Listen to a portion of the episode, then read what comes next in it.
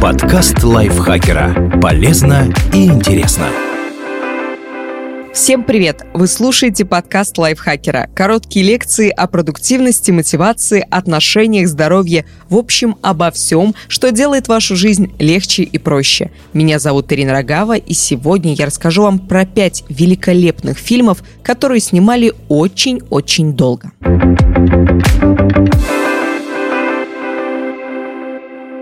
«Безумный Макс. Дорога ярости». В 1985 году у франшизы «Безумный Макс» вышла третья часть «Под куполом грома». Фильм оказался коммерчески успешным, но многие критики его ругали. Тогда австралийский режиссер Джордж Миллер решил, что история Макса Рокотански закончена. Но к концу 90-х ему пришла идея новой ленты о том же герое. В продолжении постапокалиптической истории мародеры снова сражались за ресурсы. На этот раз за живых людей. Вместе с британским художником Брэндоном Маккарти режиссер создал подробную раскадровку и к 2001 году планировал начать производство. Однако после событий 11 сентября грянул финансовый кризис, и курс австралийского доллара резко подскочил, что сделало съемки на родине Миллера невыгодными. Потом возникла проблема с исполнителем главной роли. Мел Гибсон, сыгравший в трех предыдущих картинах, в начале 2000-х рассорился практически со всеми голливудскими боссами, и финансировать картину с его участием никто не хотел. К 2006 году Миллер все же решился снимать продолжение, правда уже без Гибсона. На главную роль хотели взять Хита Леджера, но он скончался в 2008 году. Чуть позже объявили, что новым Максом Рокотански станет Том Харди, и съемочная группа отправится в пустынную местность Брокен-Хилл в Австралии. Для режиссера было важно найти подходящую локацию, поскольку большая часть фильма — это погони на автомобилях, и Миллер хотел снимать все не с помощью компьютерных эффектов, а на натуре. Но по неудачному совпадению к моменту старта съемок в обычно засушливом регионе начались проливные дожди, превратившие пустыню в болото с лягушками. Миллер выждал еще год, но потом все же перенес работу в африканскую Намибию. В результате картина вышла на экраны только в 2015 году. К сожалению, грандиозного кассового успеха она не достигла. Зато ее очень высоко оценили фанаты и критики. Четвертого «Безумного Макса» номинировали на «Оскар» в 10 категориях, и 6 премий авторам удалось забрать. Отрочество. Режиссер Ричард Линклейтер начал съемки этой ленты в 2002 году. Он решил рассказать историю взросления ребенка из типичной американской семьи. Мальчик Мейсон переживает развод родителей, увлекается музыкой и подростковыми фильмами, а потом начинает интересоваться девушками и выпивкой. Со съемками не было проблем, а производство шло по плану. Но чтобы максимально правдоподобно передать образ ребенка, на главную роль взяли семилетнего Эллера Колтрейна. При этом сразу же подписали контракт, согласно которому актер останется в картине до конца съемок. К работе возвращались дважды в год на протяжении 11 лет.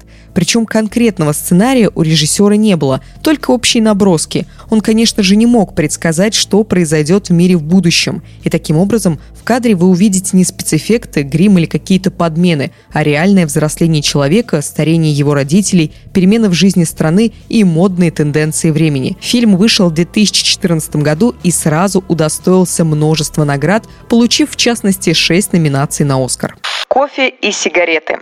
Знаменитый Джим Джармуш начал снимать эту картину еще в 1986 году. Он решил собрать множество короткометражек, где герои будут просто сидеть за столом, пить кофе, курить и разговаривать. Сначала отсняли только 16-минутный фильм с Роберто Бениньи. Тот как раз работал у Джармуша в ленте «Вне закона».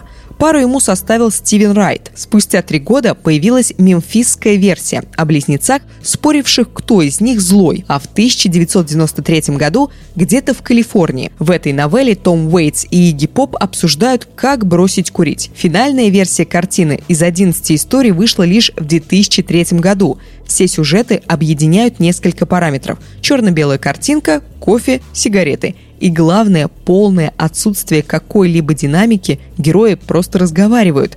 Такая структура заставляет забыть, что фильм растянулся в производстве на годы. Хотя увидеть молодого Бенини и тут же Тома Уэйтса в более зрелом возрасте очень необычно. Трудно быть богом.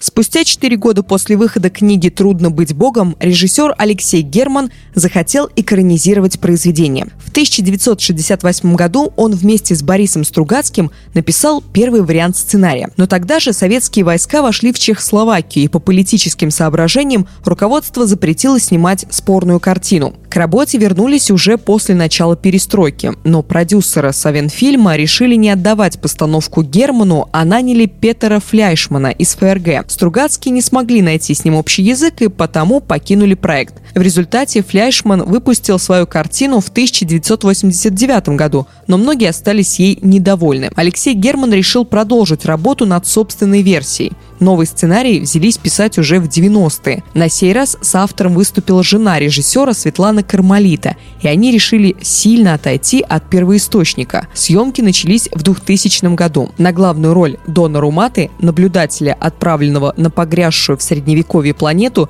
взяли Леонида Ермольника. Работа продолжилась до 2006 года, а потом еще несколько лет потратили на монтаж и озвучивание. Темп сильно снизился из-за проблем со здоровьем Алексея Германа. В прокат лента вышла только в 2014 году. К сожалению, режиссер не смог ее увидеть. Он уже скончался. Финальный монтаж делал его сын Алексей Герман-младший. Человек, который убил Дон Кихота. Еще в 1989 году Терри Гиллиам решил экранизировать роман Мигеля де Сервантеса «Дон Кихот». На главную роль даже планировали пригласить Шона Коннери, а Санчо Пансо мог сыграть Дэнни Девита. Но вскоре после начала работы режиссер покинул проект из-за недостаточного финансирования. Мастеру попытались найти замену, но постепенно производство просто свернули. В конце 90-х Гиллиам снова вернулся к истории, значительно ее переработав и добавив фантастическую составляющую с перемещениями во времени, и спустя пару лет даже начались съемки – на роль Дон Кихота взяли Жана Рашфора,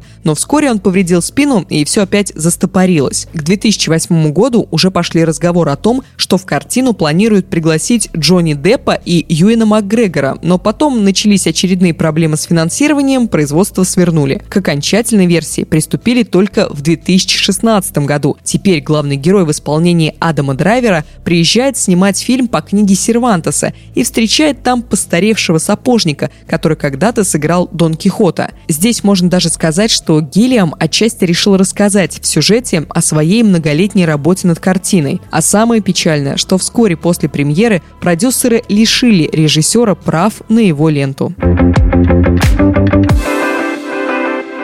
Спасибо большое, что прослушали этот выпуск. Автор текста Алексей Хромов, наш кинокритик. Спасибо ему большое за такую статью. Не забывайте подписываться на наш подкаст на всех платформах, на которых вы слушаете подкасты. Пишите свои комментарии, ставьте лайки и звездочки и делитесь выпусками со своими друзьями в социальных сетях.